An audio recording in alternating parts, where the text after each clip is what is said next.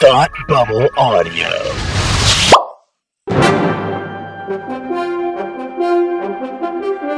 Hi, and welcome to another episode of Supergirl TV Talk, the podcast devoted to the CBS series Supergirl. I'm Frank, and with me is my very famous comic book writer friend Tim. Hi. Hi. I've, I've written several comic books. Um, I wrote one when I was four. Wow. It had four panels in Did it. it? It did. It had a stick figure of my dad, Oh. and then a stick figure of me and my dad, and then a stick figure of, uh, I'm assuming Santa Claus, because he had a little bell at the end of his hat. Interesting. And then it had a full. I thought that you were Oh. making this up, but apparently this is a true story. No, it's not. I literally am making Oh. this up. Yeah. there was just so much detail that I was I- like, wow, he's actually I'm telling a true story. I have an excellent truth weaver. Liar. Oh, uh, Liar is what you meant to say. Truth weaver, Frank. Truth weaver. Liar. So we have something special. Obviously, we already earlier this week released our episode on on uh, this uh, week's episode of Supergirl, but we have something special for you today. Indeed, Frank and I um, drew our own comic books, and we're giving Nope, them out. nope, nope. Nope. That's next week. Oh, Yeah. my bad. For charity. no. Wow. no, no. Anything we say after that will not sound as good. no. Charity, charity would reject our books. They'd be like, please. like, please, No. we have standards yeah. here at Charity. Yeah. We have standards. That's right. Charity Inc. we have standards. Charity sounds like like like Mercy. Like you've got Harley Quinn, you've got Mercy Graves, and you've got Charity, Charity Inc. Max Lord's uh, Yes, Max Lord's sidekick. Charity. There you go. How ironic. oh, yeah. hmm. Um, but we we ha- we have something very special planned that I guarantee is probably in the title of this episode. So Yeah, you probably already Yeah, know it. Yeah. So what is it? Because I don't know what the title is. Uh, well, it's our it's our interview with Sterling Gates, our second interview with Sterling ah, Gates. our second annual interview with Sterling. yes, Gates. our Sterling Gates annual number two. That's right. Yeah. Um, he is. He actually now we can call it annual because Mhm. only after the second one can you really call it that. That's right. Uh, but yeah, we we spoke to him last year around this time, uh, and then uh, again here we are again talking to him uh, once again, and and and very very happy to be talking to him again. Great guy. You know, last time we talked to him, we talked about his old run on Supergirl um, back in 08 through 2010. 2011. Uh, 2011, you're right, right. And uh, so maybe it was 09 through 2011. Mhm. And now he's writing the Supergirl companion comic, Adventures of Supergirl, that goes along with the show. So we had to have him on again. Mhm. Um, and we've we've read the first four issues, and and we're really happy to talk to him about it. So um, Indeed, and our half an hour interview turned into over an hour, way so, over an hour. Yeah. so there It you go. It was That's great. how it was, works. It was an excellent conversation. Yeah, Um, he's great. you know, we were saying that you could really. He's an excellent conversationalist because you can just oh put the microphone in front of him and be like, "How are you?" and, and, And he's and he's good. he's got so many thoughts. He's so great to listen He's to. so great to think. He's got great stories. He has great insight into into not just Supergirl, but into into the comic industry and what makes what makes creators work and tick and what works Yeah. for readers and Yeah. how things thrive. And it was a really interesting conversation, uh, particularly if you're interested in more than just Supergirl. You're interested in how yeah, how these things work and why these characters are so valuable and important to people and into society on a larger scale. Was a great interview. It yeah, it was. Before before we get into it, I want to say a special thank you um, to our sponsors who made this possible and, and help us do these things um, every week. Uh, and that's Supergirl.tv, who who uh, really really support us, and um, they are the great great source of Supergirl uh, news and uh, updates and spoilers and photos and videos and, and, and recaps and all these great resources for fans of Supergirl. Um, it's made by fans for fans. It is absolutely uh, the one place you can go and see everything there is to, to see on, on Supergirl. I mean, this past week they were at Paley Fest. They were there in the room, live tweeting and then and then posting photos. They got photos of with, with the cast um, afterwards, and, and you can see all of that stuff right there on Supergirl.tv. Check it out. We love it. Uh, and you guys should check it out too. Uh, and follow on Twitter at Supergirl TV site to get all those updates uh, on, on social media um, as they happen. So thank you, Supergirl TV for sponsoring this special episode of Supergirl TV Talk. Tim, do you have any other final things before we launch into this interview? Yeah, um, right now you just said uh who ah and and that just made me go who ah and that's just There you go. you're you did a little Al Pacino unintentionally That's what I and do. I was giggling the whole way. No, it's very interview. intentional. Um, oh, It's was very, it? it's very, Was it was very intentional. Always. All right, well, listen to our intentional questions with Mr. Sterling Gates. Well, ladies and gentlemen, it has been uh, almost exactly a year in the making, but uh, Mr. Sterling Gates is back on the podcast. Hello, sir. Yay!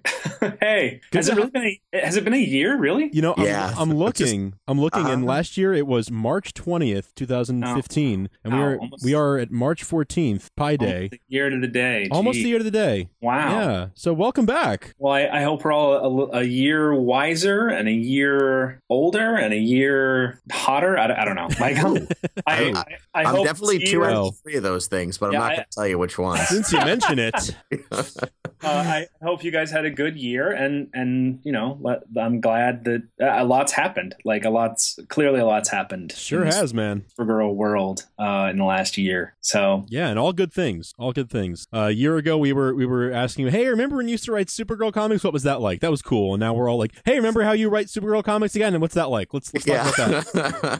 I knew. By the way, when when you got when Did we you? talked last time, I knew I, we were going to do this book. Yeah, oh like man, I, it, it, it has been a secret to to hold for a long time. Ooh, Um, You're a good secret keeper. you like, are. remind me Yeah. if like Lord Voldemort comes after me or anything else, you might be my secret keeper. yeah, Just I'm, a, FYI. I'm a vault. Uh, I'm a Yeah. vault. Like they um they had already asked me by this point last year uh, if I'd be interested in doing a comic, and then it was a matter of waiting uh, a long, long time to figure out when that comic was going to launch, what it was going to Mhm. look like, who was going to do it. But but um, but yeah, that was a tough conversation because like I was sort of bristling with like, oh my god, we're gonna do a comic again, and like and just waiting to uh waiting to, to announce it, and and we didn't announce it till God, Fall? uh, yeah, December. Yeah, December, I think. December, Yeah. Wow. So nine months. I sat on that that secret nine months. Wow. Uh, so d- did they did they come to you or did you go to them with a pitch? they called me. Um, That's they awesome. they called me while they were shooting the pilot and said, "We we know we're going to do a spin-off book. Would you be interested in writing it?" And and uh, it was um, it was a guy, a bunch of guys from DC Editorial and Geoff Johns, and I was like, "Sure." And he's like, "Sure." Your answer. And Jeff said, "You sure? Your answer is sure." And I'm like, "Well, of course I want to do it. Yeah." Like, and he's like, "Okay, sure." Seems a little underwhelming. I'm like, "No, of course I want to do it. Like, why wouldn't I want to do it? Like, I, I, obviously I love this character, and any chance to to do work,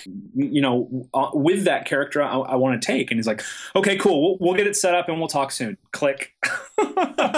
um, cool. and so from that point on, it was just a waiting game of of um, and and like I saw the pilot at, at San Diego. Um, Yep. People people followed my my misadventures to get into Hall H on Twitter, uh, uh, which is really hard. Like I I really respect people that wait days to get into the Hall H stuff because it's uh, like it's surprisingly tough to to get into that you know e- e- even like I, I tried pulling strings and didn't get anywhere so yeah, uh, back up for tho- for listeners who don't know that story. Would you mind? Would you mind telling? Oh, okay. mind- yeah. I, I, I did 20 like San Diego Comic Con last summer. I did 24 hours of Comic Con. So I took the train down on uh, Saturday morning.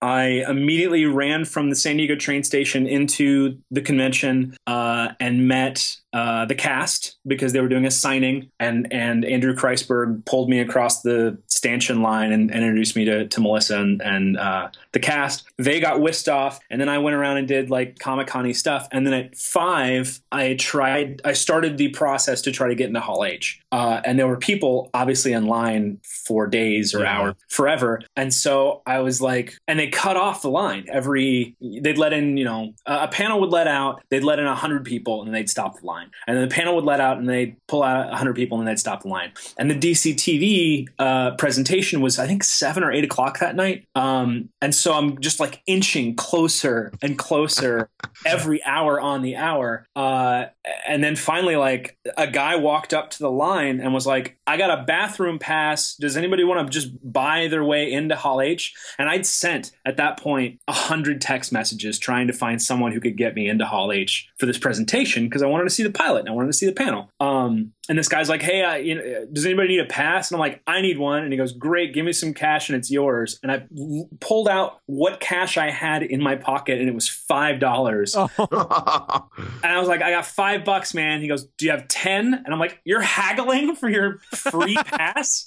And he's like, "All right, five bucks, man, sure." And so I give this guy some, and I'm sure this is all terribly legal, and San Diego's going to come after me now. Um, uh, but this guy gave me his pass and, and I ran around to the other side of the like waiting line or whatever. Um, and and got in and like made my way to the, the front of Hall H, and there was one random spare seat like on an aisle, Oh, uh, and, and I sat down, and it, it was probably like six minutes to spare before that DC TV thing started. So I, Wow. I like skated in at the last second, um, and and I'm sure I'll get in trouble for saying I bought a pass off some random guy, but um, Comic Con has a TV station now. They're doing fine. Yeah.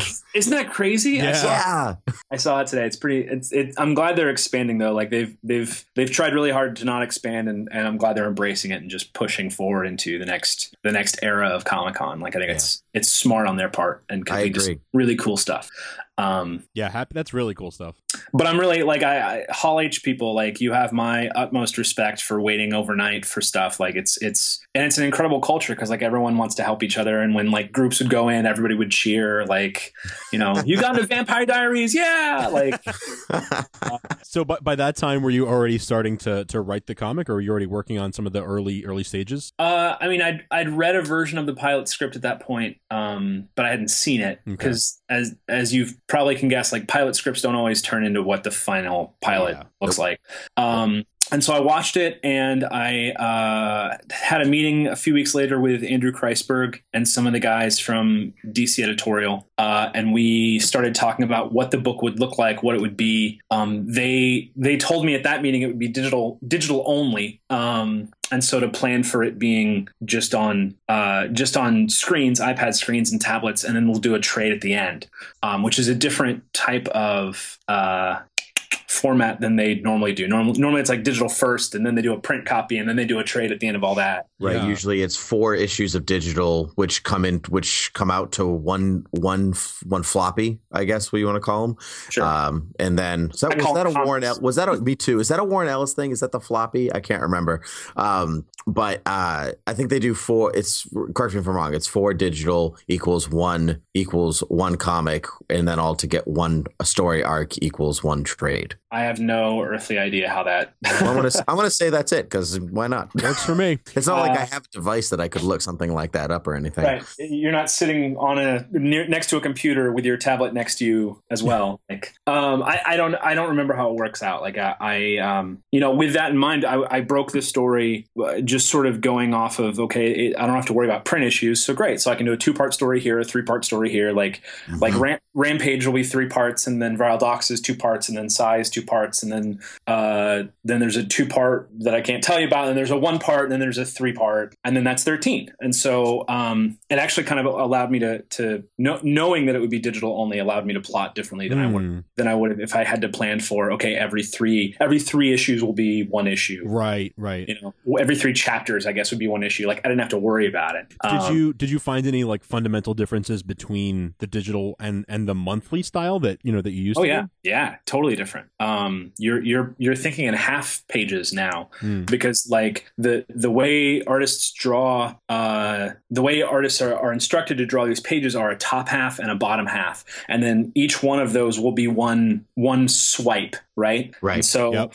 so you've got to think like okay. Uh, uh, every like the top half has to have a enticing thing that will make you want to swipe to the next page. So like every two to three panels you have to have a you have to have a moment that makes you want to flip the page. Whereas in comics i can do nine panels i can do 12 panels i can do whatever. At the bottom of you know nine panels i have to plan for a page turn and i have to entice you to a page turn. So you're doing double the work because you have to constantly think about well what will make you want to keep reading? And so every beat has to be like super interesting to look at or super exciting to pull you to the next beat to the next beat to the next beat to the next beat Mhm. um, but you're also thinking only in top half and bottom half. And my scripts for these are top half panels one, two, three, bottom half panels one, two. Uh, and so you can't do things like like a panel down the left side of the page, you know, like a tall panel. Like those don't exist. Uh, you can't do stuff. You can't do a three panel page where it's three equal sized panels to give something weight. You're suddenly you can do one big panel across the top and maybe a two small panels on the bottom. Like it changes your how you have to think of designing a page. Um, and that that was a learning curve. Uh,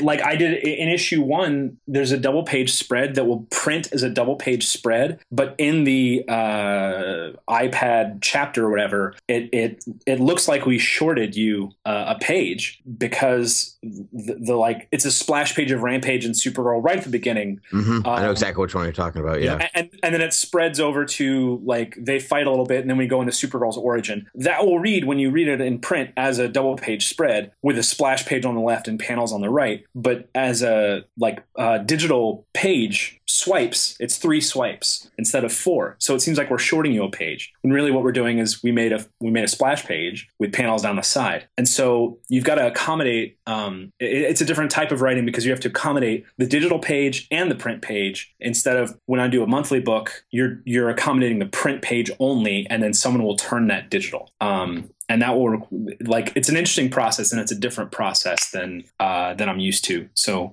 so that took some figuring out, you know. Uh, but I think we've I think we've kind of uh, you know figured out what to do. Like I, I've started doing two panel splash pages where it's a big splash and a panel at the bottom, um, so that you at least get two pages out of a splash page. Mhm. Um, but it, it'll it'll be different in print. It- it's so interesting because like you know how there's all that that classic argument about full screen versus widescreen when you watch a movie and like Yep. back in the back in the day you'd have to pay extra for a widescreen VHS copy Yeah. of Godfather, whatever. Yep. It- It's the same idea here. Like you will be amazed at how differently this will read in print because suddenly splash pages will open up and spreads will open up, and and you'll get the full lettering with like um our letterer uh, Saida does these amazing uh, uh, chapter designs. So like it'll say chapter one, you know, this is my life or whatever, and this beautiful script with a S shield behind it, and that just goes away in the digital book, but will be in the print copy. Hmm. Um, so it's it's the difference for me. It's it's between full screen and widescreen to some degree. Uh, when and when you see it in print, it will read very differently than it does on the digital page. Which is not to knock the digital page. Like I, I actually think it's a really interesting format. I'm enjoying doing these books in that format. But there was a pretty steep learning curve of how to um, how to write for that. Yeah, I mean that makes sense. You know, it's a it's a new it's a new uh, spin on, on an old on an old craft. You know, it's a new way of doing things. Yeah, and I've spent, you know, nine years or whatever writing comics for print pages, Right. Uh, and now suddenly I'm writing for digital, and so it, it's it's different. It's different. How how different do you find writing Supergirl herself? Because the uh, the Supergirl in the comics at the time when you were writing her was going through much different things than what Kara on the show goes through. So how do you approach writing the same character but in a different way, Hmm. or do you not approach it in a different way at all and you just write the same thing? Um, well, obviously the situation's different. The, the base situation is different. Uh, I I've described it, and I'm I'm pulling I'm cheating because I'm using an answer I gave somebody else. how dare you? No, it's cool. Don't worry about it. Yeah. but, but it really is like imagine you have a best friend and you hang out with them all the time for two or three years and then they go they move to a different coast right Mhm. and then later five years pass and then they come back and visit and you're talking to them and they are they've changed situations and their thoughts on things have changed. But fundamentally uh, unless they've gone crazy fundamentally they're still the same person they were when you last saw them. Hmm um, it's the same it's sort of the same idea. Like it, it feels like not a lot of time has passed um, my supergirl's voice for me is the same though her situation has changed um, fairly significantly uh, but it's it's like running into an old friend and hanging out and chatting you know like it, it, it, it should be feel a lot different than it does but it's it's totally fine and it's fun and and it's like catching up and and I don't I don't know if that makes sense and I've kind of got off the rails with that answer No, no, no. like, it, it makes perfect sense. Although I did imagine Frank leaving me for the West Coast, and I got a little sad. But he came back at the end of the story, so it's okay. Uh, yeah it's it, it, it's fun to write her again I, I mean it's it's a different the voice for me the voice is almost the same but with a different type of experience behind it yeah. um but like i, I mean I, I i was writing chapter two and i put in the i'm supergirl this is my life and and that was our catchphrase when we did the book uh when jamal and i were on the book all Mhm. those years ago and it felt so natural and and like i i, I it, it, it, was a nice reminder that like sh- she is fundamentally still the same the same character. It's just the situation's different for me. I, I, I mean, I'm sure the next guy will give you a different answer and and so on. But like, it just feels like much like Superman, you can write Superman in a hundred different scenarios, but fundamentally he's still Superman. Like Mhm, y- that that voice for me never changes, even though you'll have all these different takes on him and you'll have different versions. Like that voice remains the same to me. And Supergirl's the same way. Like she is she is an unwavering, optimistic voice in a increasingly cynical and dark world. Um, and the way I write her will always reflect that because that is how I think of that character. Yeah, could not Uh, agree with you more. And and different people have different takes. You know, Jeph Loeb's version of Superman, uh, Supergirl is very different than my version of Supergirl. Like extremely. uh, yeah. uh, Mike Johnson, Mike Johnson and Mike Green, the two Mikes, like their version of Supergirl is different than than my version of Supergirl. Like they, it, it, you know, it, it just that w- the more you you talk to creators about how they approach characters, uh, I, I find like we all have our takes on those characters, and that's just how we think of them, and we'll always think of them. Um, but situations change and stories change, and those characters will change across stories. But fundamentally, like Supergirl is a positive person. She's like she is a good force in a very dark dark world um, and the show i think is doing that very well uh, because they, they've done some they've tackled some really dark stuff but fundamentally supergirls remain the same until tonight's episode dun dun dun Oh, why you Whoa. gotta do that? I'm like less than an hour away from watching it. Actually, it's a good one it's a good one we saw they showed it last night um, I saw that tweet. Actually, you sent you sent out a tweet to um to Larry Teng, right? Saying Yeah. how yeah how Yeah, good it he- was. He, directed uh, tonight's episode, Fallen, and it's there's some really cool stuff in it. Um, Melissa is amazing in it. Chyler Leigh is amazing in it. The the big fight scene at the end is is incredible on it. And, and I, I always like say on a TV budget, which feels like it's like qualifying it, but it's it's a breathtaking fight that I like no show has ever attempted. Um, so it's you know those those guys make good TV consistently great TV. Yeah, Mhm. I mean they know those guys know what they're doing. Um, and it's it's funny because even though the show is, I mean, obviously it's it's super girl right? It's it, I mean her she's the title character, but it really is kind of an ensemble piece at the same time. Um, because there are so many you know great characters, and you've been able to to write um you know most of these characters so far. Um, do, you know even though it's an ensemble piece, do you find that certain duos of characters kind of pair off and are the most fun to write, and and you know some are more challenging? Well, Alex and Kara are awesome. Like every every time I can put the two of them in a scene, I will, um, because they have such they are polar opposites in terms of their approaches to the world. And so e-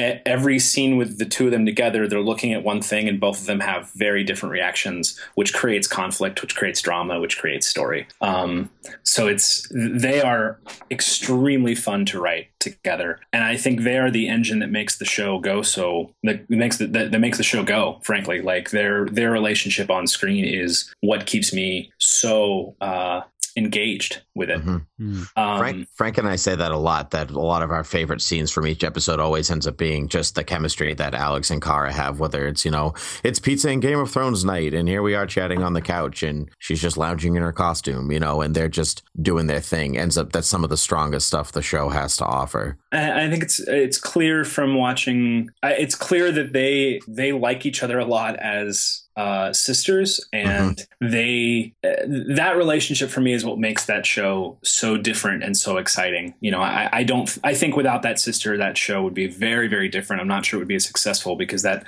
that underlying message of of sisterhood and and stronger together doesn't play without without Alex. Mhm. It, she Um, she's the heart of the show in a lot of ways. And I think if you take if you take Alex out of the equation, you have a very different Supergirl. Hmm. Uh, and and I think that's something that's that they could explore in the future. Uh, Not that they asked me. Um, uh, but no, I, I mean, in terms of writing the characters from the show, like like we, we do a lot with Winn uh, in this Vril Dox story we're doing right now. Um, and but but primarily, I, I mean, for me, like Kara and Alex are are what makes this version of Supergirl very unique, and so I wanted to play that up as hard as I could. And so their their sort of ongoing mystery and and uh, I don't know how much I can tell you. What just came out, chapter four? Their ongoing Yeah. mystery with Rampage's sister and Rampage and and um, stuff That's okay. You can. uh, will will drive will drive a lot of of this of Adventures of Supergirl. Like there that that it, it is the Adventures of Supergirl,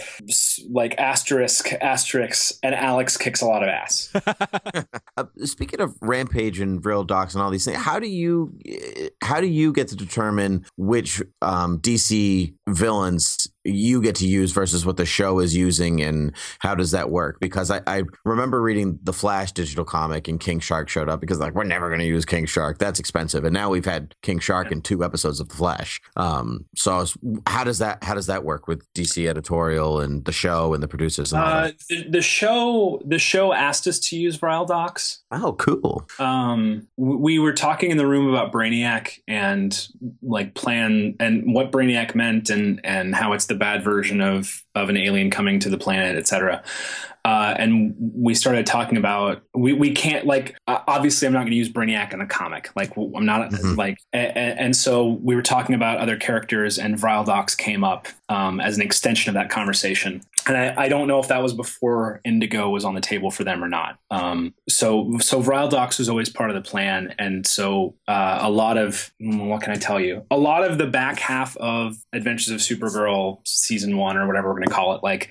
a lot of the back half revolves around Vril Dox. Oh, okay. because- a- And, so we, we wanted to do a story focused on him, and then he uh, plays bigger roles in later in, in events that happen later in the series Oh, so okay. he, he was always an integral part of our of our story because they they asked us to use him. Um, Rampage, I love Rampage. She's such a cool villain, and I, I, uh, I, I she's a great visual. There's a great parallel between uh, her her and Supergirl, and and that that was I, I already had sort of thought through, and then once we started talking about the sister stuff, that became a natural extension. Um, and I, I thought it would be really cool to open uh, a story with Rampage just destroying a football field and Supergirl getting called in. Um, and uh, then who else? Psi, I, I you know, I, I have a very soft spot in my heart for Daring New Adventures of Supergirl, that Paul Kupperberg, Carmen Infantino series uh, Mhm. from the early '80s. It only ran like two years, but um, Paul Kupperberg tried really hard to give Supergirl her own rogues gallery in those two years. Um, n- none of those villains really stuck. Um, sadly, but we tried to bring we tried to bring a couple of them back in uh, Jamal and I's run, um, like the gang and Miss Mesmer and all these all these kind of random kooky kooky kind of C list DC villains. Uh, but one of them that I really liked was this woman named Psi, and and her story in the comics was very different than what we're doing in the in the book. But she's a great visual. She's a psychic character. She um, she, there was something really interesting to do with her. I I dug her out and we redesigned her for Forever Evil Argus. Um, if you read that series, I did. I remember that. Yep. uh, we we dug her out because we needed, I needed a psychic character, a psychic alien character to put uh, in in Argus, and so um, we redesigned Psi, and I was so like jazzed to see how cool that redesign was. I was like, I, I got to use this character again at some point, and so when this opportunity came up, uh, I I put her in because there are a lot of there are a lot of cool Paul Kupperberg villains from that early Decay, and and I, I like the gang quite a bit. Like there are a lot of uh, Matrix Prime. There's a Matrix Prime reference next chapter, which I was really excited Oh, that's about. good. There's going to be a lot of people really excited about that. I hear you hear stuff about the Matrix all the time. Not the Keanu Matrix, the good Matrix. Oh, the Right. Matrix, yeah. um, so I, it was just about sort of digging out the the the Paul Kupperberg of it all, and and and finding ways to to get those villains in there because Supergirl has historically had such a limited rogues gallery. Uh, I, I feel like it is the duty of people that write Supergirl stories now to both invent new villains and dust off old villains and and find ways to make them relevant uh, to today because so many people across the 60 years have put in have tried to make Supergirl villains pop. Some of them more successful than others. It, is, and I feel this just as a creator working on the corporate comics that have long histories. Like it is our duty to fix up those concepts that are fine concepts, but they might not have stuck with with fans back then. Mhm. Can we can we take them, polish them up, make them awesome, and and put them back out in the world? And so Psi was is is me really uh, trying to make that classic villain someone cool for today. Um, and I'll tell you, I'll spoil something here. Uh, this that story is called Nightmares on L Street. Uh, Oh, that's cool. I it- know. Yeah. it's a big uh, it's a big psychic dream battle uh, across two chapters um, and we do we do some really cool stuff and we um, i think long-term supergirl fans will really like chapter 7 because there's a lot of great easter eggy kind of stuff um, within it and i think it, it helps put Psi on the map as someone very scary and very cool Awesome, awesome. I love those Easter eggs. I noticed in uh, in, there's a ton of them that I'm I'm going all in on them so love get it, ready. love it. Uh, I love seeing those. Like I, I noticed in issue three, you you threw in Igle. Um, Yeah, yeah, yeah. yeah. I love and it. he, and he says Molly Dangers is uh, Molly Danger's catchphrase. um yeah i mean we we, we do I, I i i mean it's shameless but i i, I thought like there when when else will i have this opportunity so like so i i made jamal a deo agent um i, I made uh some uh, some of my friends deo agents kind of in the background like there's an agent price who's named after my my friend and co-writing partner matt price uh, on a couple things and then um there's like a there's a Leesburg, Virginia reference uh, in chapter four, which is a reference to Peter David's um, Supergirl, who lived in Leesburg, Virginia. nice. Uh, there's David and Franks, which is a take on Musso and Franks, which is a famous LA hotspot. Uh, no, I think you're wrong. I think that's that's about me. I- That's Tim. Oh. And, that's Tim and Franks. You Yeah. got that name wrong. Sure. I'm sorry. I think Yeah. that was about Yeah. I'll, I'll, I'll let our letter know. We'll, we'll get that get that swapped out. yeah, No. yeah, yeah.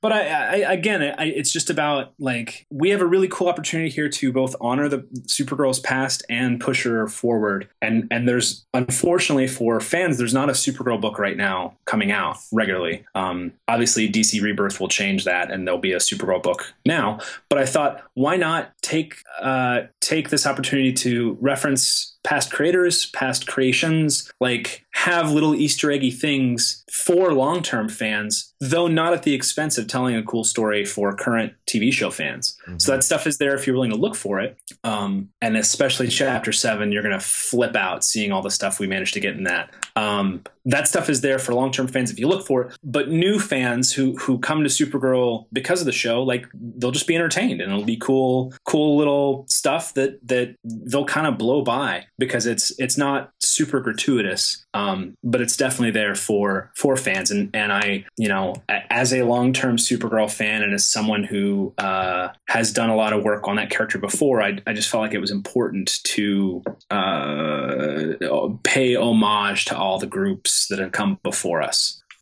I'm sure you also feel maybe that you have m- more freedom to Easter egg or to talk about various versions of Supergirl in an Easter egg fashion that a DC a DC book in the in the universe proper doesn't really Yeah. uh, get a chance to because they Sure. they have to stick to stick to the plan. And sure i mean yeah. they, they, they've really they, they let us uh, we have a great uh, editor team uh, in Kristy Quinn and Jessica Chen and, and they've they've really let us sort of do our thing um, and and I, i'll send in a script and it will be two pages of like all, all of my scripts always start with reference links because I, I don't I, i'm a firm believer in giving artists everything they need from the get-go so they don't have to spend they don't have to spend two hours googling you know right. um, but but I'll send in a script and it'll be four pages of reference links uh, of, of just to different different screen caps from the show, different uh, different Supergirl things from Supergirl history, and and um, I they, they've been very patient with me as I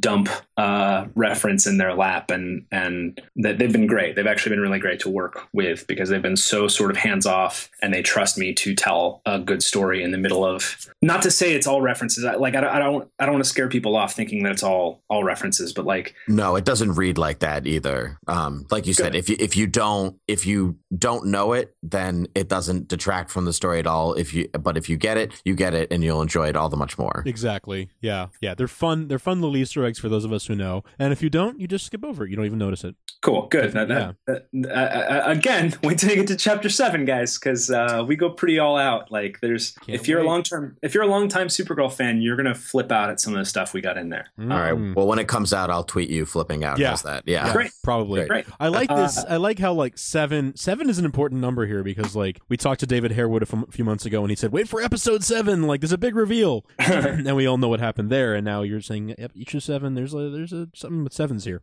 Issue, Um, issue seven's a big one. Like the, right. the the first inkling of what the what the bigger picture is happens in issue seven, Ah, chapter love seven. Love it. Um, but but if you're a if you're a new 52 Supergirl fan, if you're a pre Flashpoint Supergirl fan, if you're a Peter David Supergirl fan, if you're a uh, cosplay Supergirl fan, if you're a DC Bombshell Supergirl fan, if you are a fan of any of those iterations of Supergirl, Chapter Seven will be something interesting for you to behold. That's Well- that's amazing. I yeah yeah. I don't- I, I eagerly I eagerly await uh, chapter seven now more more than I already did. Um, we have a question from Twitter actually. So you mentioned Cool. before you've uh you know you got to meet Melissa at Comic Con and and I know you were at, at Paley Fest yesterday. Um, but uh, Susan Smith uh, on Twitter asked us, um, h- have you had a chance to spend time on the set to get a feel for the show? Um, because she really loves the series and the way you capture the vibe. Yeah, I actually uh, I was on set a couple weeks ago, um, not, which sounds like a brag, but it's really not. Um, well, we asked, so I, uh, yeah. yeah, I, I think I tweeted about this. Like they, um, I, I was talking to Andrew Kreisberg's office. I, I talk to Andrew fairly often, uh, even though he's the busiest person in the world. Um, and, and we were talking about uh, when the season was going to wrap shooting. And so I said, like, uh, I guess in early February, I said, like, I- I'd love to go on set even for a day just to kind of get a feel for it because it's, you know, like it's it's super cool, and I want to I want to try to get in before they shut it all down for the hiatus. And so they um, they said, okay, well, we have a bunch of dates. Do any of these work for you? And I was like, well, March first is my birthday, so and that's on this list. And they're like, oh, March first is awesome because we're doing blah blah blah blah blah blah. And I'm like, great, can I go? And they're like, yeah, sure, we'll set it up. And so uh, on my birthday, I got up at 6 a.m. and finished a script for something else uh, because I knew I was going to be on set uh, for a chunk of the day. Uh, I drove to Warner Brothers. I got there. I was supposed to be there for 45 minutes. Uh, I stayed for seven hours. Wow.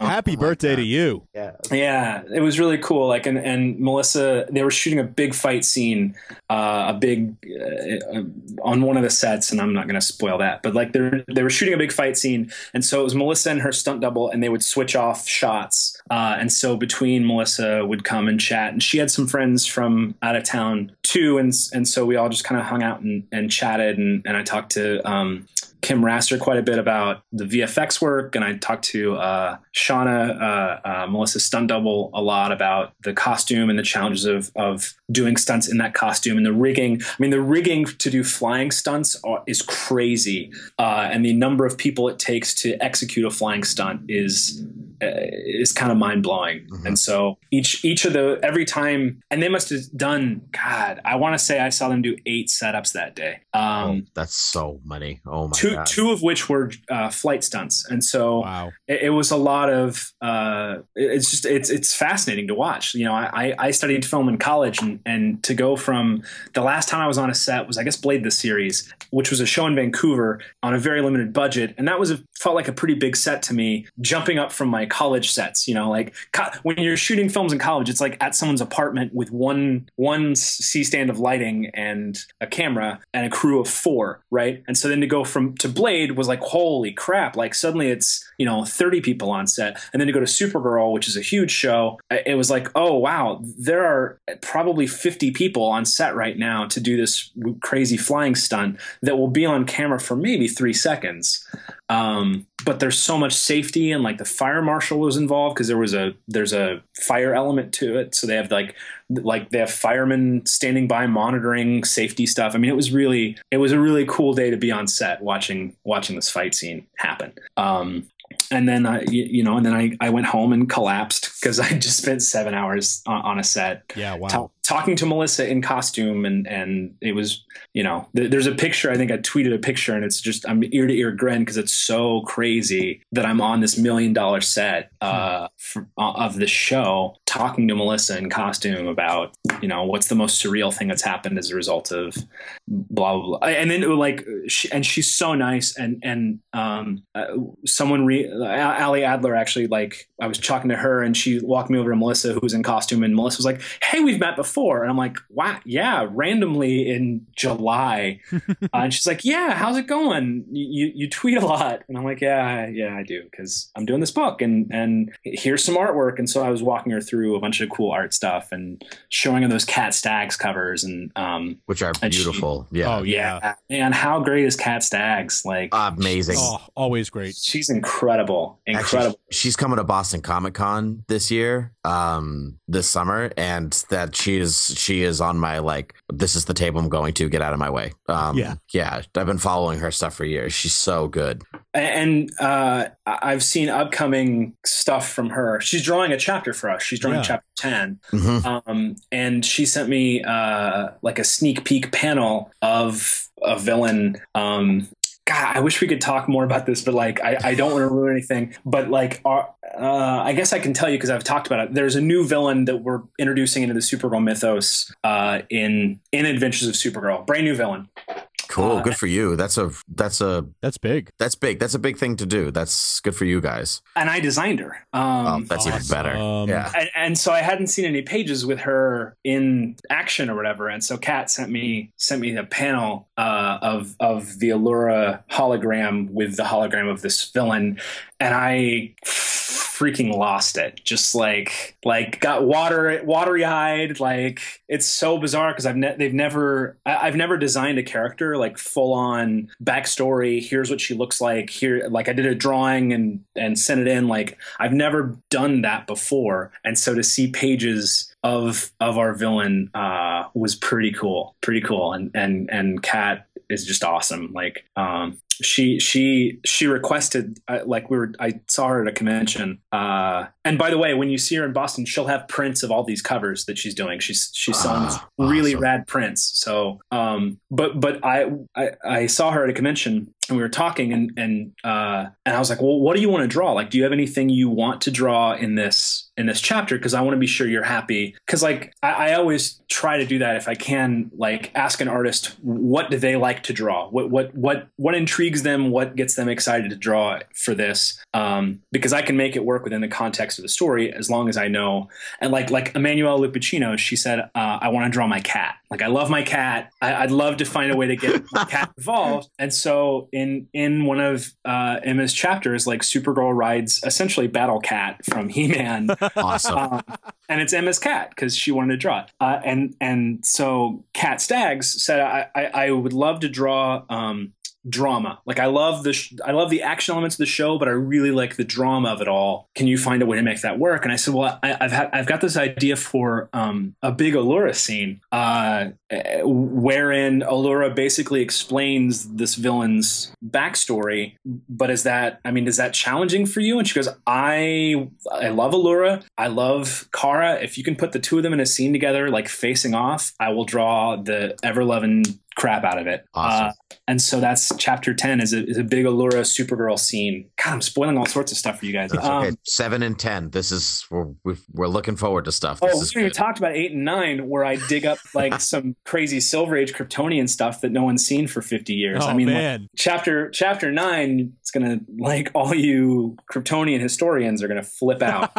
um, You've got a you've got a great like Batman hush thing going on. You know, just uh, let's take all the villains, let's make them good, let's make them work. Here we go, one big story. I like it. because no one's done that for Supergirl. Um, Yeah. yeah, you're so right. w- we like Supergirl has had some very talented creators work on on that character over the years, but her rogues gallery is sort of few and far between. We, we Mhm. Jamal and I tried really hard to build up her rogues gallery, and had we continued on the book, we were going to do a big story um, where all of Supergirl's rogues came together to form the Supergirl Revenge Squad, and and we were going to blow it out and have Superwoman leading a group of rogues, and our intentions were to put those rogues on the map as the Supergirl rogues because she doesn't have them. Like I can name Flash villains, I can name Batman villains, I can name Spider-Man villains. Supergirl doesn't have that Right. Yep. Historically has not had that. So it, it was our intention to take Silver Banshee, uh, Dollmaker, Superwoman, Reactron. We were going to bring Reactron back uh, from the dead, um, bring all these villains back, and make sure they stick as Supergirl, the Supergirl Rogues Gallery.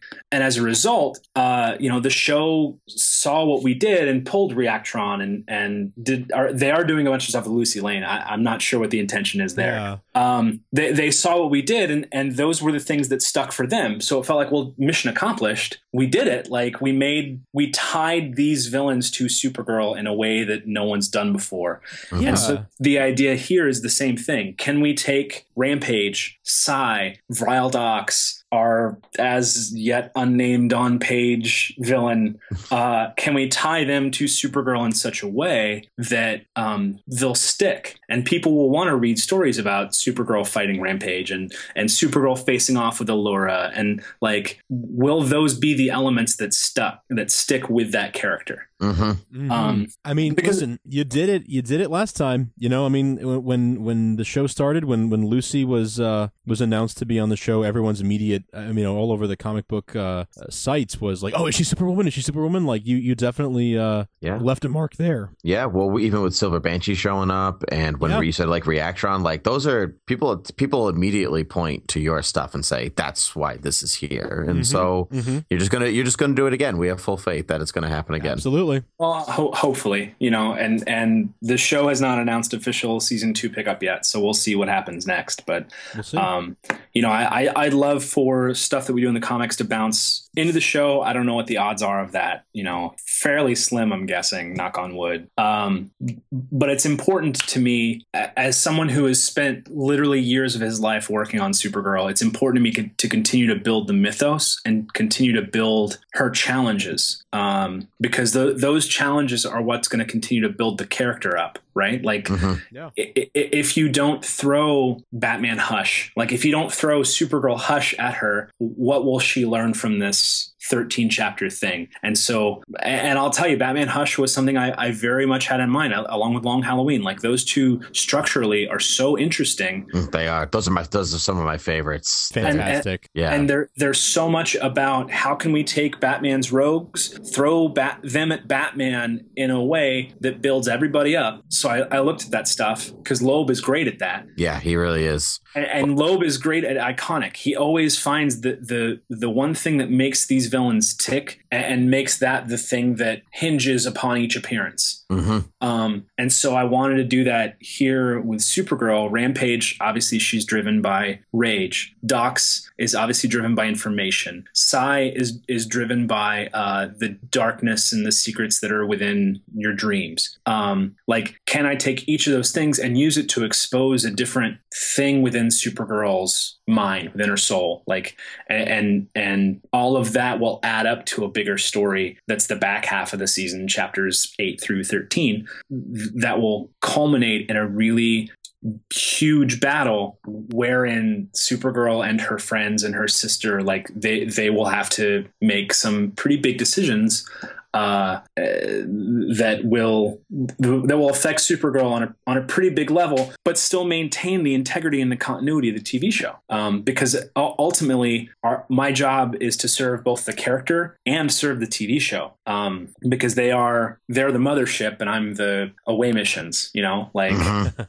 uh, and, and what happens on an away mission affects the mothership, but the mothership still goes on, you know, and, and that's why we we set out uh, early on. and We said like, look, this takes place before chapter nine ish. So so every story happens between the pilot and chapter nine. We won't eh, we won't necessarily like you know kill anybody because we can't, but we're gonna tell some really cool stuff that will reveal stuff about these people early on because I, I, I didn't want to have to. I knew the Martian Manhunter reveal was going to happen in nine, and I didn't want to have to deal with that up within these thirteen chapters.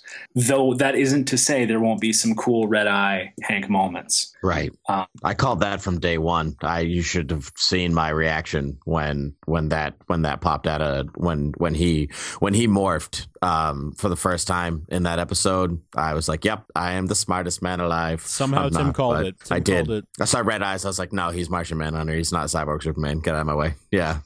Although you, you, you saw uh, uh, Dean Cain's coming back, so we'll see. Yeah. What, yes, yes, he is. Yeah. we'll see Um, what happens. I'm Yeah, although excited. something tells me you know what happens with yours. See what happens. So, um, but to go back what you said before, I, I think the your book is doing a really great job at creating new dynamics and tensions with these characters, um, without distracting from the show, or it, it only adds to it. But it can also be read on its own. So even if somebody's Yes. not watching Supergirl, you can read Adventures of Supergirl and have the greatest time of your life, and and move on without ever seeing the show. So it's a, that that was the always my goal. Um, I I love those Flash season zero comics. I love those Arrow uh, com- season two point five comics, whatever they're called. I love Yeah. that stuff. My biggest not problem, but one of the things I don't enjoy about them is they're so reliant on you having watched the show. Mhm. Um, and and like I love that they're each chapter is its own little story, like and so it bounces around a lot. But I think it actually makes the comics feel less relevant again to me as a fan because like season zero is a King Shark story, and then they go up against the the excuse me the circus from Starman and like all this stuff, but it doesn't really add up to anything. Right. Um, and that's fine. That if that's the the way you want to go. When we started doing Supergirl Adventures and we started talking about it, I said to Andrew, "Look, m- my goal is to tell a, a huge story that will add up to a big story. So if you buy that trade paperback, you get 140 pages of just kick-ass Supergirl stuff that adds up, like that you you'll close and feel like, wow, what a great Supergirl story that I, I invested 140 pages in, like, and it rocked. Um, and it feels like the show. So if you watch the show, you, you get it, but it's not reliant on you having watched the show. We sum up her her origin in the first you know uh, the first like 10 pages i think we up her origin in three or four pages because so much of the back half of the season is reliant on that origin but also uh, on the off chance that you've picked up this book cold you at least know what what what is happening going in you know? Um it, it just it was important to me to make sure that it was a story that stood alone but at the same time reflected the origin of the show and and dealt with that. And and you know your mileage varies. Uh 'cause i know a lot of people thought we were cheating by having the tv origin in that first chapter but so much stuff is reliant in the back half of this of our season on that origin i couldn't get away with not having it. So Yeah, that's That- that's why that's there. For people that have kvetched uh, to me on Twitter. Like you're just rehashing the origin, Like there, we did that for a very specific reason, and you will see exactly why we did it um, shortly. We are excited to see that, see everything you've kind of teased for us. Um, thank you so much, man, for for your time. We really appreciate it. It's been a blast. Sure, sure. I, I, you know, you got me for a few more minutes. If you, if there's, if there's more Twitter questions you want to toss out or whatever, like, Lightning round. sure, let's do it. Uh, well, you know, did you did you? uh, We have a question from uh, Alexandra since you offered a question from Alexandra. Um, did you get to uh, when you were talking to Melissa um, on the set? Did you get to talk about you know her her her character's arc and and same for Chyler or anyone else? Um, you know about their characters' arcs and you know any did that spark any did that in, inspire anything for you? Uh, uh, you know, going going forward. Uh, we we talked a lot about the Lord of the Rings. So Nice.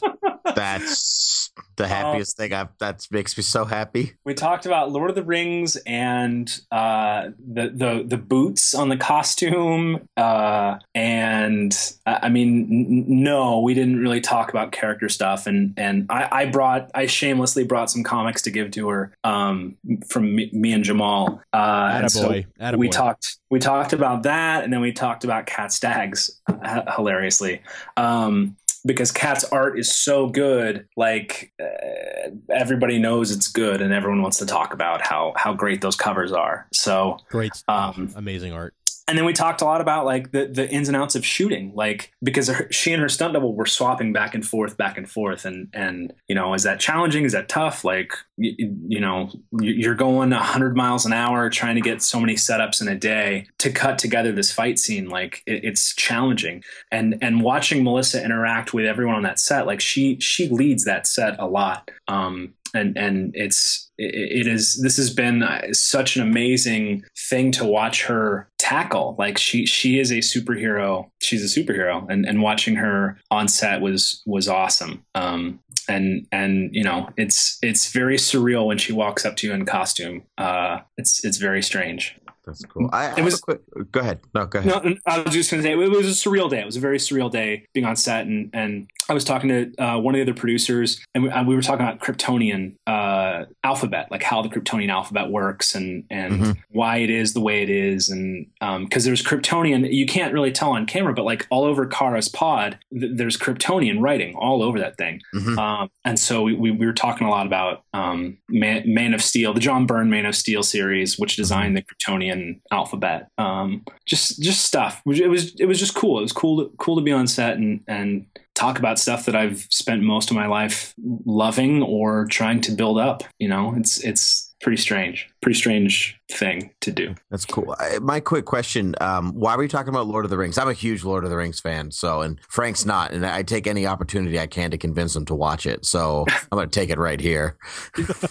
this is uh, it will seem like I'm shilling, but chapter seven. Uh, All right.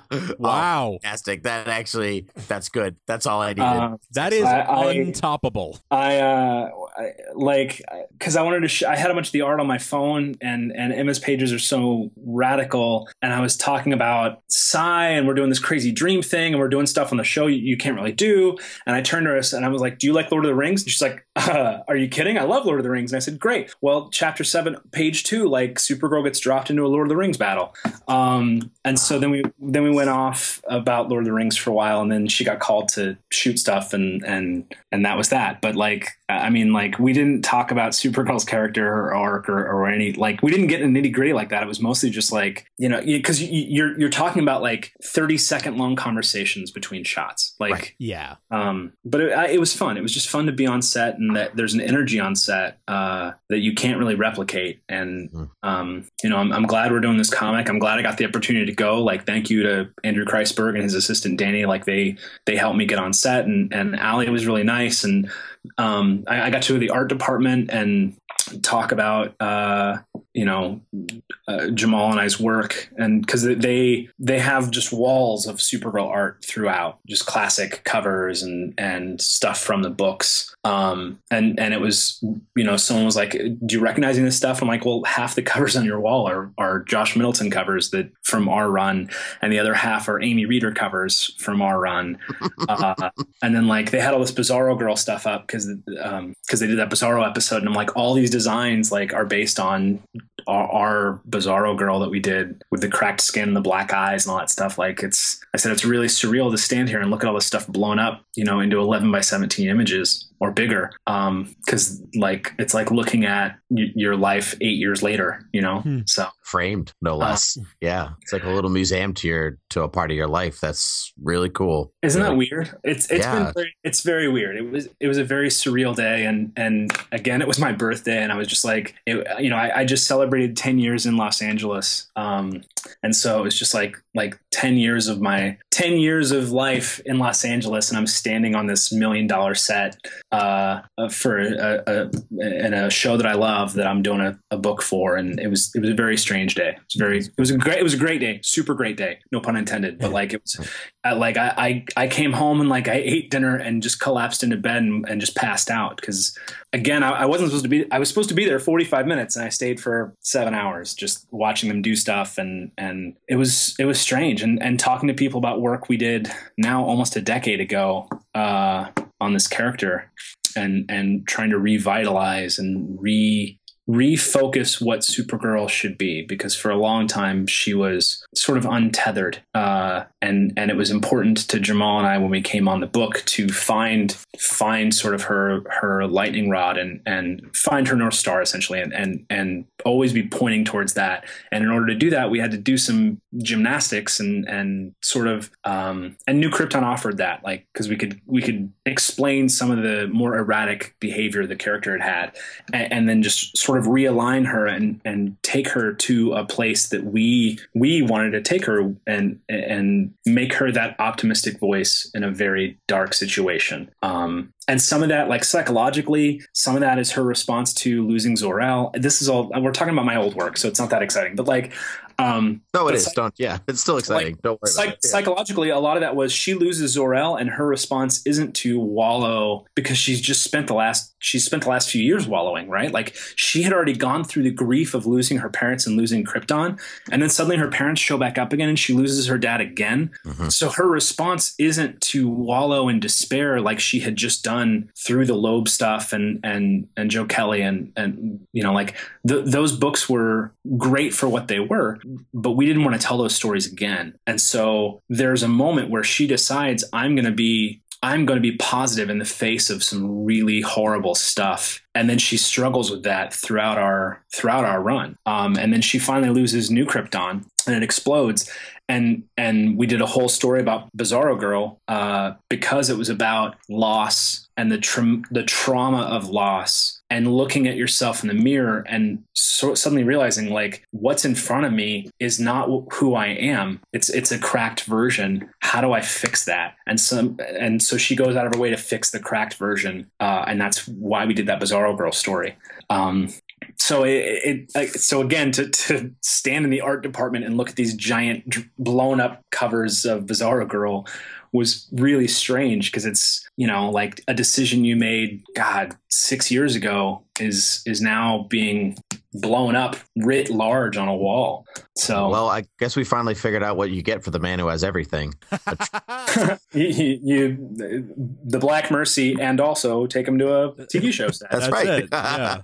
That's the one thing Mongul was missing. The one thing. Sterling just- Gates, this is your life. yeah. Uh, it was really surreal. It- you know, I'm I'm very thankful to have gone, and and it was really cool to see to see them work and to see how fast how fast they have to work um, to get all their shots in. Like they, you know, when you walk in, there was a huge storyboard like kind of wall, and there's Xing off uh, shots as they go. So Wow. it was it was a really cool cool experience and, and I'm thankful to have had it and and hopefully the book we're doing people will see the book that we're doing and, and understand we're we're really working hard to build up build up the Supergirl TV show world. Um, and and thankfully DC has been very hands off in letting us do what we want. And the producers of the show have been very have been very happy. Like I, I sent when when they asked me to do it I sent them a pitch in uh, September ish uh, and I was like, "Hey, Andrew, here you go. Here's what I'm thinking. Let me know." And it was a I don't know a three or four page pitch, but it, it laid out like you know here's chapters one through thirteen. Here's what happens in each of them. What do you think?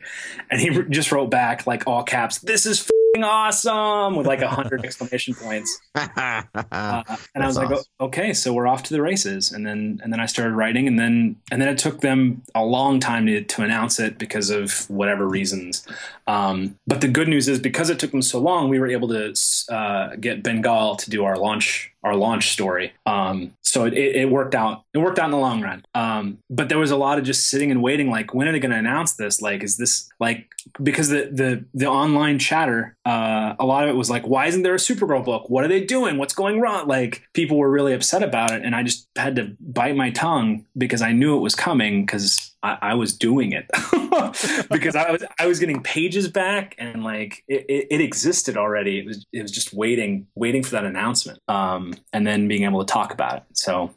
Um, but no, I, I there's so much cool stuff coming up in Adventures. Uh, I, it, it will it will kind of if you're a long term Supergirl fan, it will blow your mind what we put in that book um, because there's stuff in there that I, I I was frankly amazed that they they were just like yeah sounds great do it like they've been very supportive and and sort of letting me kind of kind of run wild and and pay homage to Supergirl creators past and and while moving that character forward. So Great. And, And- and- and and we're getting a rebirth book and, and supergirl is going to have a rebirth book like and i cannot wait to see I, I actually don't really know who's doing that book so i can't wait to see what that looks like that'll be announced in like a week couple yeah just really soon that's So, we're, we're all excited, excited. for it and one day some supergirl writer is going to is going to be homaging stuff that you did which is Yeah, that is definitely happening. oh that's weird I, yeah i never thought thought about that. Yeah, right. I know. It's gonna welcome happen. to the welcome to the big leagues. Yeah. uh, which I am not a part of, but I'm welcoming you anyway.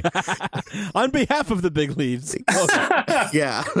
Here's some big league chew. Enjoy your stay. One Yeah. of, one of the more surreal moments, like I'm friends with Mike Johnson, who wrote New Fifty Two Supergirl, and we were Right. talking, we were talking on Twitter about something, uh, and and he made a joke about, God, it's a shame Supergirl doesn't have a Fortress of Solitude, and I I emailed him, I like I jumped off Twitter and emailed him, and I was like, you do know we did that, right? And he's like, what? And I'm like, yeah, like in Supergirl Annual Two, in a cutscene out of that, we we introduced the Fortress of Sanctuary, um, and he was like, are you you're joking? And I said, no, and he goes, can I use that? I'm like, sure. Here's the script that we like, go for it. And so that like became part of the new 52 Supergirl was was Mhm. introducing Sanctuary, which then became Cyborg Superman, kind of. Kind of. Yeah. It was It- a whole big thing. It was real interesting. It was a really interesting take. I liked it a lot. Uh, but but that was just that sprang out of a conversation I had with Mike because like I, I- I did this thing where Supergirl went to the future in Supergirl Annual Two. It was uh, the Legion of Superheroes annual that we did, uh, and and she goes to the future and and uh, she and Brainiac Five sort of get in trouble with uh, Satan Girl, and th- there's only one place that they can go, and Brainiac Five's like the Fortress of Solitude, and she goes no, the Fortress of Sanctuary, uh, and so they go to this like hidden underground Supergirl fortress. Uh, and Brainiac Five is like, "Where the hell is this? Like, this isn't on any historical records." And Supergirl's like, "No, like I, I kept it secret because I didn't want people to show. Like, have you been in the Fortress of Solitude? People show up all the time. so, like for a place So called true. Solitude, like everyone knows where it is and goes all the time to bug Superman. So I didn't, I never told anybody that this existed. And Brainiac Five's like, and it and it stayed for a thousand years. And she goes, yeah. And and so she hits the jukebox or whatever, and like you know Taylor Swift starts up, and and it was a cool beat, uh, but it it it didn't really serve that annual, so we cut that whole scene. Um, and then and then Mike picked it up and used it in New Fifty Two, which isn't. I mean, I'm sure he had plans to do something similar otherwise, but I, I thought it was so cool that like we both came to that same conclusion. Um, Super cool. because it doesn't make sense for her not to have her own like the Yeah. Fortress of Solitude's cool, but like if if both she and Superman hang out there, it's not really about solitude. It's it's the Fortress of hanging out. Like it's like it's just like the clubhouse fortress. It's not. It's not what it's supposed to be. Yeah. um and I love that the show did that. Like I love that, that they went to the Fortress of Solitude like Oh, on, on the show. How crazy is that? It That was awesome. With, Monday with night with the primetime show. I know with the key and everything. It was the it was the key that really made me happy. The dwarf star, you know, Yeah. million ton key was that's I can't I can't believe I watched that on my television and it Well, wasn't a cartoon. And she walks by the Legion ring and like Mhm. oh yeah. flipped out at that. I mean, like they're really good with Easter eggs on that show too. Um, and that that comes from a you know like obviously they they are making their own show, but I think they also understand that there is a fandom for this stuff. And and if you put a Legion ring on, suddenly every little girl goes, I don't know what that is, and they Google it, and and suddenly little girls and are, are reading about the Legion of Superheroes, which it's such a cool gateway. Mhm. Uh, It's fantastic. at that Paley Fest thing last night, like there were so many children, uh, which made me really happy to see like parents bringing their kids. And, and Greg Berlanti said like the idea was always to make a show that uh, families could watch. And, and anytime you do a superhero project, the idea is to make something that families can watch together and, and have it spark conversation. Because, and Berlanti said, uh, when I was a kid, that, that was what we did. We would gather around the television, and we'd watch a show, and then we'd talk about it. And he said, there's not a lot of shows that do that anymore. And people watch stuff on their phones and people watch stuff on tablets or whatever. So our goal is to always make something such a big spectacle that people will want to show up on Monday nights or Tuesday nights or whatever and watch it as a family and then talk about it. And and and watching all these little kids like react to to Melissa coming out or, or Jimmy uh, uh, Mehcad coming out, like it was so cool and made me really happy. And it made me really happy to know that that a new generation of fans will come into the super fandom because of these shows um, and and hopefully they'll read my comics that we're doing now Yeah, I mean, you definitely, you definitely, uh, you're a very humble man, but you deserve a little piece of that pie too. You're definitely doing your, playing your part in uh in that as well. So thank you for all that you've done in, in you know bringing a new generation uh, to the super fandom as well, because you've been a great fan and a great you know advocate um for uh, for these characters that that I love so much. I know many many others do. So um you know it's great it's great to have a fan uh, who's also a creator. well i just i, I really believe that, that like everyone always talks about, well, I've got a great take on XYZ. I've got a great take on Superman. I've got a great and it's and while that is awesome, so often um, they want to deconstruct. Like, can we take apart Superman and really get into like what makes him tick by stripping away all the things that make him super? Like the Fortress of Solitude explodes and and like Lois gets murdered and like can we show like how amazing it would be if Superman was like ultra dark and like untethered to humanity and all this stuff? And and, and I always raise my hand. I'm like, or, or you could find a great story using the stuff that already exists that people have poured their lives into. Sure. Uh, and use those elements to explore what it means to be the Man of Steel. Like, like save that deconstruction story, but tell me five great Superman stories that exist using the stuff that that makes Superman Superman, and then we'll get to the deconstruction stuff. Mm. And I, I'm a firm believer in that. And if if we can in this adventures Supergirl adventures story, like if we can expand on the mythology and and show what makes Supergirl so interesting, and yes, Easter eggs are cool, they're so fun to do. And that but I, I specifically said, look, chapter seven is Easter egg heavy, but it's also about the bigger story. And so I'm gonna do a bunch of Easter eggs, but at the same time we're gonna reveal some really big stuff that will affect the rest of the story so that we kind of get your cake and eat it too but it's not necessarily like oh i just wanted to do a you know a, a, a dorky easter egg thing. It, it, was about finding a way to service a story with a little bit of salt and pepper easter egg stuff on top of it Right. and but building up that building up the world And your work, again, Frank said that you're very humble, and it's absolutely true. And your work has a very genuine quality to it um, that you don't find in everything. Um, and I think that certainly comes from your love of the character, and not needing to strip it away, but build it up. And that's, Well, I think I- that's essential mean- comic storytelling. I, I love these characters. Like these characters literally saved my life after my dad died. Like I, I would not be here were it not for superhero books and processing processing grief through watching these adventures. Like, and th- that's why these stories and these characters resonate so much with me. And I, I think they're so important because, you know, if I didn't have Mark Waid's Flash or Grant Morrison's JLA or any of those books that were late 90s, early 2000s, like I, I don't know where I would be right now because I, I was a I was a teenager dealing with a lot of grief and and those books helped me through that.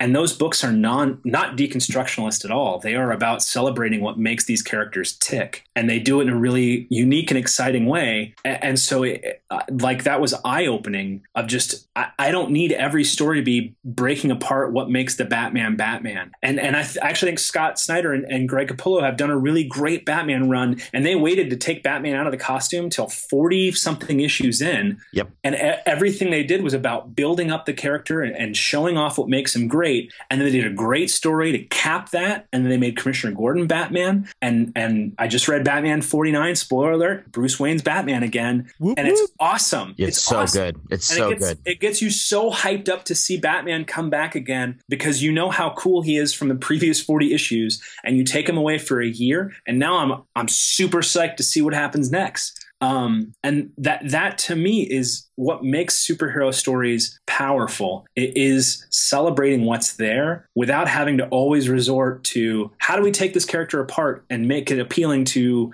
you know, uh, like I don't even know speculators or collectors or whatever. Like like that just doesn't interest me. What interests me is how can you take characters that have existed for 75 years, tell a new story with them that illuminates something about our own personal humanity. And Superman and Supergirl are awesome for that. And and those are what those types of stories get me so hyped for those characters. I, I don't need you to take them apart every single time. And, and I feel like a lot of creators always want to go there because Alan Moore was successful with it, because Grant Morrison's great at it. Like like your A list of A list creators are great at deconstruction stuff. That's great if you want everything to read like that. But m- my imagination isn't sparked by that stuff in the same way as it is. Superman goes up against Mister Mxyzptlk. He's a multi-dimensional god who can alter reality on a whim.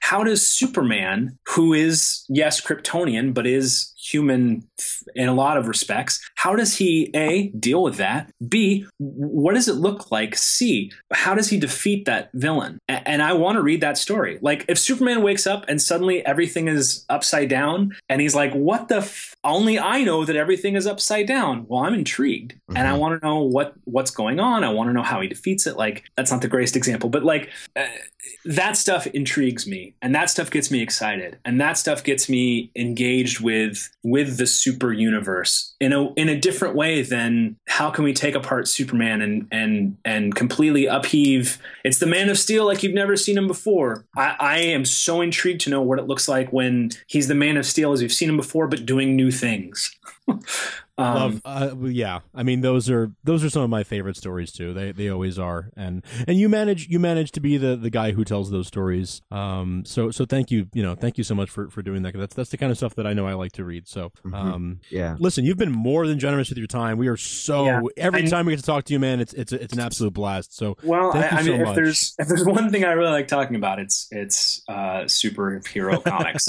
Like it's um, it's amazing yeah. coincidence. We also love talking yes. It's just you know I, I am I'm, I'm not kidding. Like I, I without without these characters, I, I, don't know what I what what my life would look like. And and I, it, it is I feel it's our responsibility as creators to move move characters into the next generation. Uh, at the same time, finding what works with them and celebrating those things. And and people often people off creators often do it at the expense of the past. And i always try to honor the past because without that past these characters wouldn't exist now. And and just like without my without my past with those characters i wouldn't exist now. And so it, it, it is important to me to tell really captivating cool stories and, and expand these worlds while not sacrificing what makes these characters great which no, is a very long answer to a very short question. It doesn't matter. That's all good. I just want to throw in two cents before we wrap up that uh, you um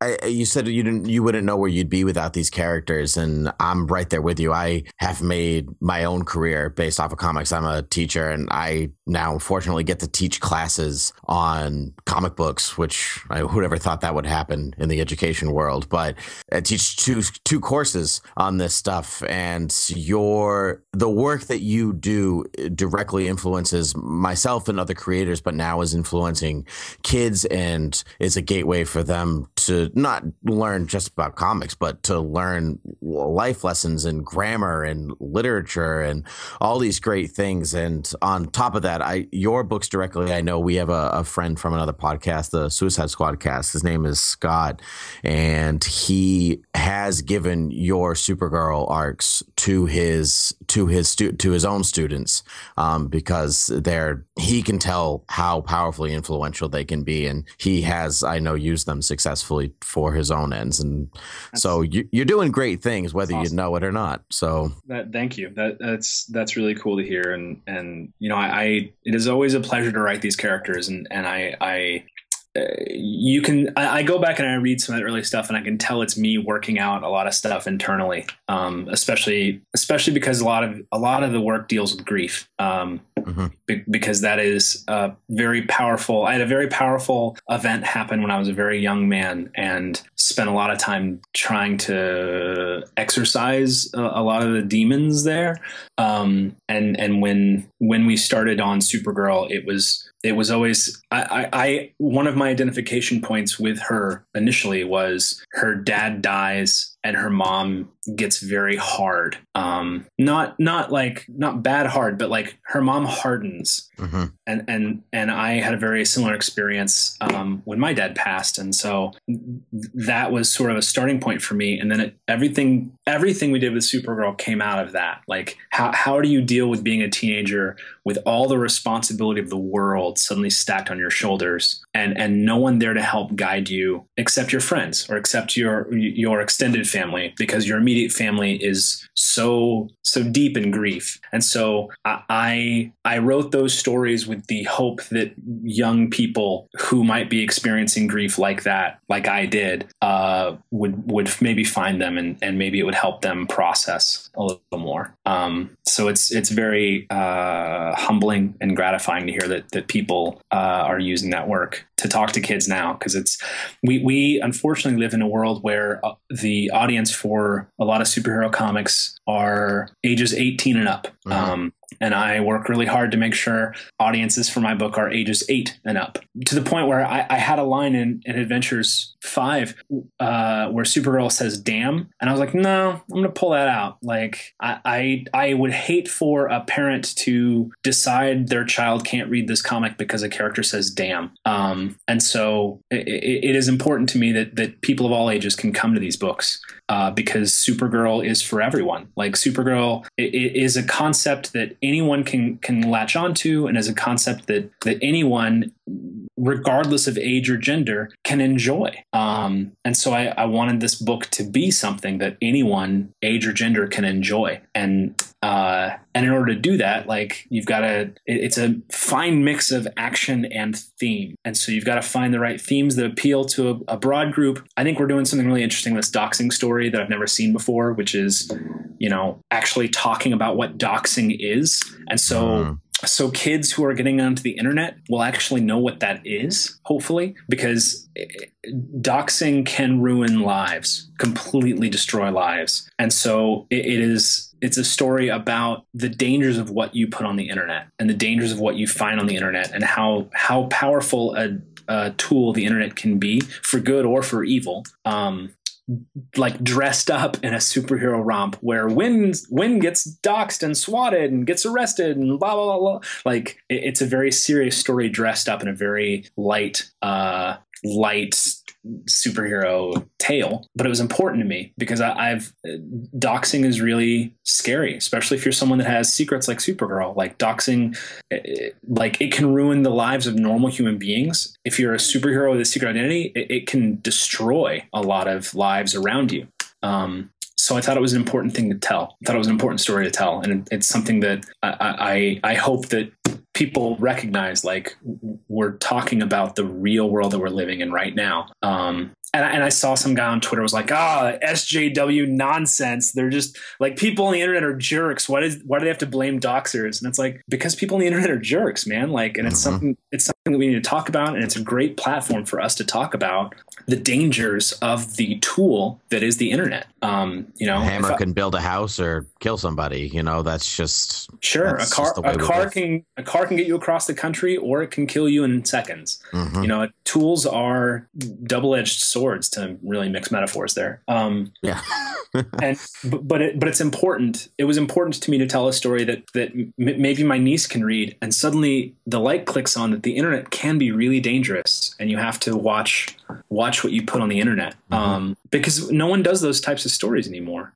Uh, they're they're sort of few and far between, and, and I I the superhero genre is a powerful genre that that should allow you to talk about any number of topics uh, and hopefully use them as teaching moments. Though not everything has to be a teaching moment, but Nope. um, but I, I always felt it was important to to to do that in in the work if if I could. Um, Well, you're just this gener- generation's Denny O'Neil. That's all. That's all. I tell you. yeah. that's it's, it's, I know That's a badge to wear with pride, man. Denny, Denny, Denny's a master, man. Like I, I'm, yeah. I'm, I'm a Padawan learner. Eh, well, you know now, what? so- Like you know what, Obi Wan was a Padawan learner too, but eventually he stepped out of Qui Gon's way, and well, no, by not by Qui Gon's choice, Mhm. sadly, but you know, and you know, we got Obi Wan. So, So you have You're- to- You're, a, you're Attack of the Clones Obi Wan right now. You'll you- get, you'll get. so I, new, I have a mullet and a terrible beard.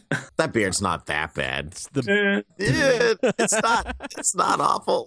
oh, well, thank man. that, that's a that's a that's high praise. I, I, I would never go that far. Like I I I, like I we just said, you're a humble guy. You're a humble man. We're here to brag for you. That's what exactly. we do. So, that's yeah. that's what we do. Press braggers for other I- people. I, I, I just like I believe in superhero comics, and I, I believe that they uh, they help us explore I, huge ideas, and and um and I don't see it a lot in the stuff that's coming out. Like I, I don't see a lot of people really pushing to explore interesting real world concepts dressed up in, in superhero stuff. And maybe it's there, and I'm just not seeing it. Like, I'm sure Twitter is going to explode. You should be reading all this stuff, but like Uh, There's definitely stuff out there that does, but like you said before, there are a lot of people who are concerned more with deconstruction, which is fine, but deconstruction is a third act story all the time. And superheroes, I think it was Mike Carlin that says their second their second act. Like you're always going to to be in the second act of a third of of three parts.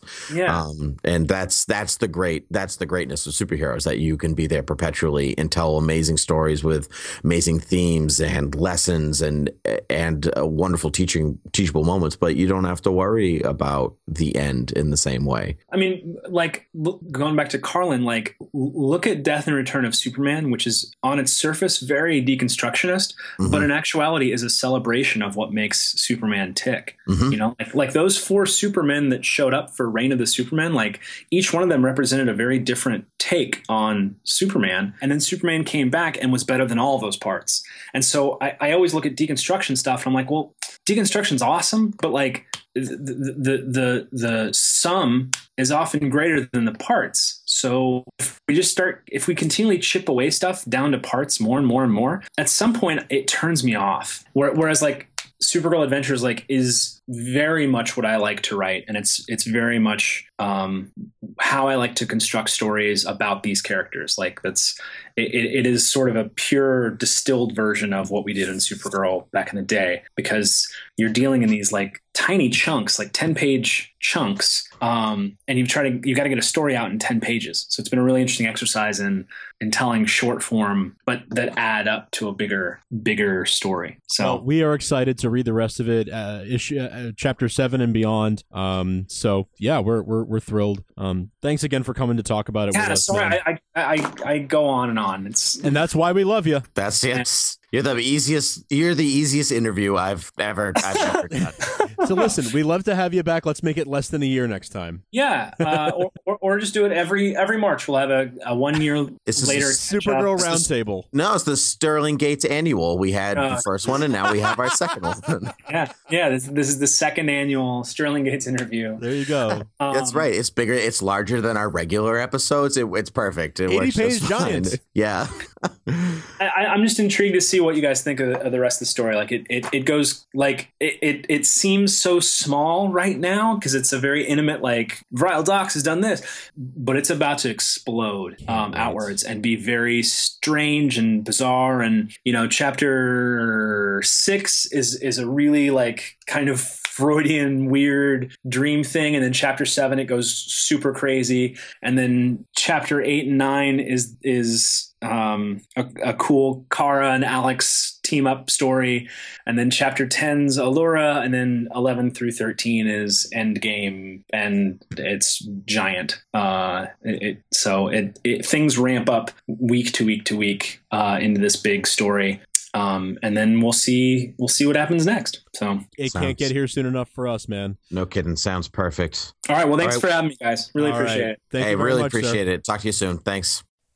Thanks once again to Sterling Gates for coming on the show. Uh, we really, I mean, we couldn't thank the guy enough. He he is a great, great uh, interview, great guy to talk to, and I, I love that we just, you know, then this is now the second conversation, pretty lengthy conversation Mhm. we've had with him, and it just feels like you know, three of us sitting around a table and just talking about comic books. Yeah, you know, especially towards the end there. Yeah, uh, particularly, and that all I it's it's not. I want to say that was my favorite part. Um, but I I like I like analyzation, and I I like breaking I like breaking things down beyond their you know beyond the face value of things, and so Yeah, um, it was just a great it was a great conversation. But he clearly is somebody that loves what he does. yeah, he's really passionate. He's really, really passionate about the medium and about the characters. Mhm. Um, under and understanding the case. This is Mm. not a this is not a, a guy who's coming in and going, yeah, yeah, yeah. Supergirl is, is Superman's cousin. Blah blah blah. I got it. Like no, he is dead set about making her just as valuable, if not more valuable, than the Man of Steel. exactly. And so it's it's very heartening to hear. And I mean, you heard us talk to him. Certainly, we don't hold our feelings back. You know, um, except with each other, right? So much resentment over here. Oh my God, just get your butter knife out of my way, please. I'm trying to Yeah. play checkers over here. I don't know what any of that That's the most random. That that was really, really. Can you can you play checkers when a butter knife's in your way? I don't think so. Just saying. Then you're not trying hard enough. That's probably true.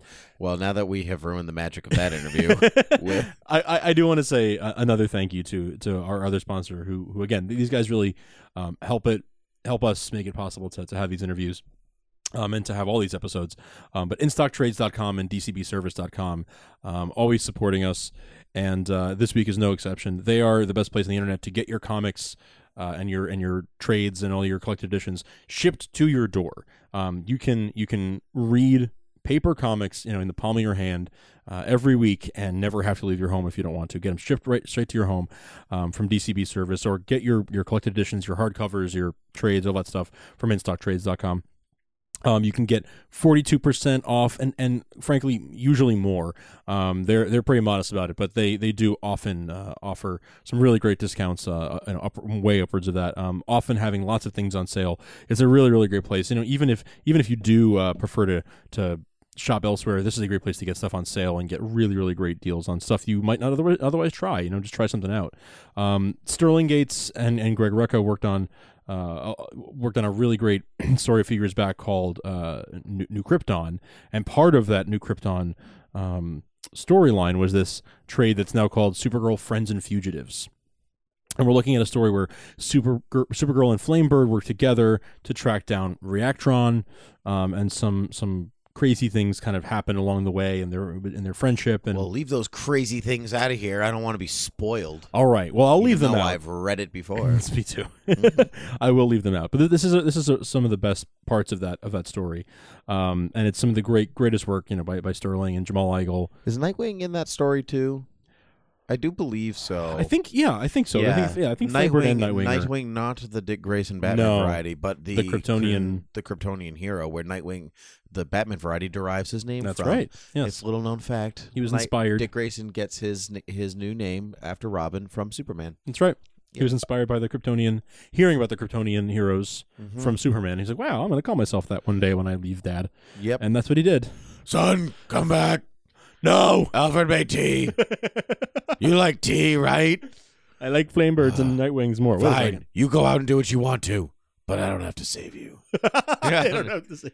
Well, you can save forty two percent, Wow, Dad. uh, but really, the book is normally seventeen ninety nine, but it's only ten forty three, ten dollars, ten bucks, and forty three cents uh, for a really solid Supergirl story by Sterling Gates by our buddy. So check it out instocktrades.com and and if you do prefer digital comics that's not a problem dcb service you go there um, dcbservice.com and uh, go through their portal you'll save 5% on any future dcb service uh, purchases. So win-win.